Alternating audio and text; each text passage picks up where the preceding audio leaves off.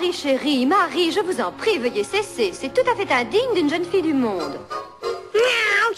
C'est l'heure maintenant de vous consacrer au perfectionnement de votre éducation. Vous allez être surpris, mais le monde animal ne ressemble pas tout à fait à un film de Walt Disney. L'apprentissage, c'est plutôt passif, c'est indirect. Shelly Massy est primatologue au Musée de l'Homme à Paris. C'est plutôt un apprentissage par observation. Donc c'est pas la mère qui activement fait faire des choses aux petits. Et puis parfois, il n'y a aucune éducation quand la tortue marine sort de sa coquille, sa mère est déjà bien loin, c'est son instinct qui la guidera vers la mer.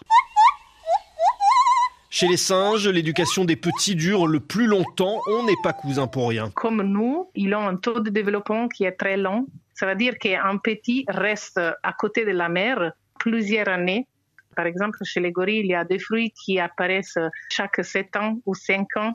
Donc, il y a vraiment beaucoup de temps pour euh, pouvoir apprendre tout ça. Mais le père peut aussi avoir son rôle dans l'éducation. Plus tard, dans le parc Kruger en Afrique du Sud, des éléphantaux rendus un peu agressifs par une poussée de testostérone se sont vite calmés au contact de vieux mâles.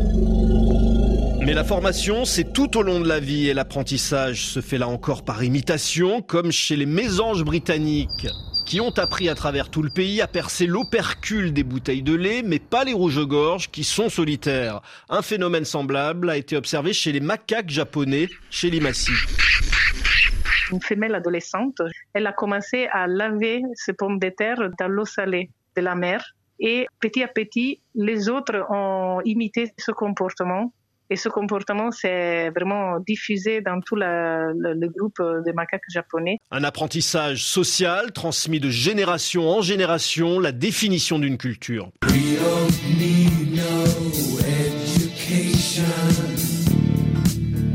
Allez, la question de la semaine. C'est bon le placenta? En tout cas, ça se mange. Kim Kardashian a mangé son placenta après la naissance de son fils, Joe Star aussi, même si ce comportement chez les animaux, les mammifères, est exclusivement l'apanage des femelles. À part les baleines et les dauphins, toutes les femelles avalent le placenta après la mise bas pour faire disparaître toute trace de naissance qui alerterait un prédateur, un comportement ancestral que continuent d'ailleurs de reproduire les mammifères domestiqués, les chattes ou les vaches. L'apport nutritif du placenta est discuté. Quant au goût, puisque c'est la question, on n'a pas goûté.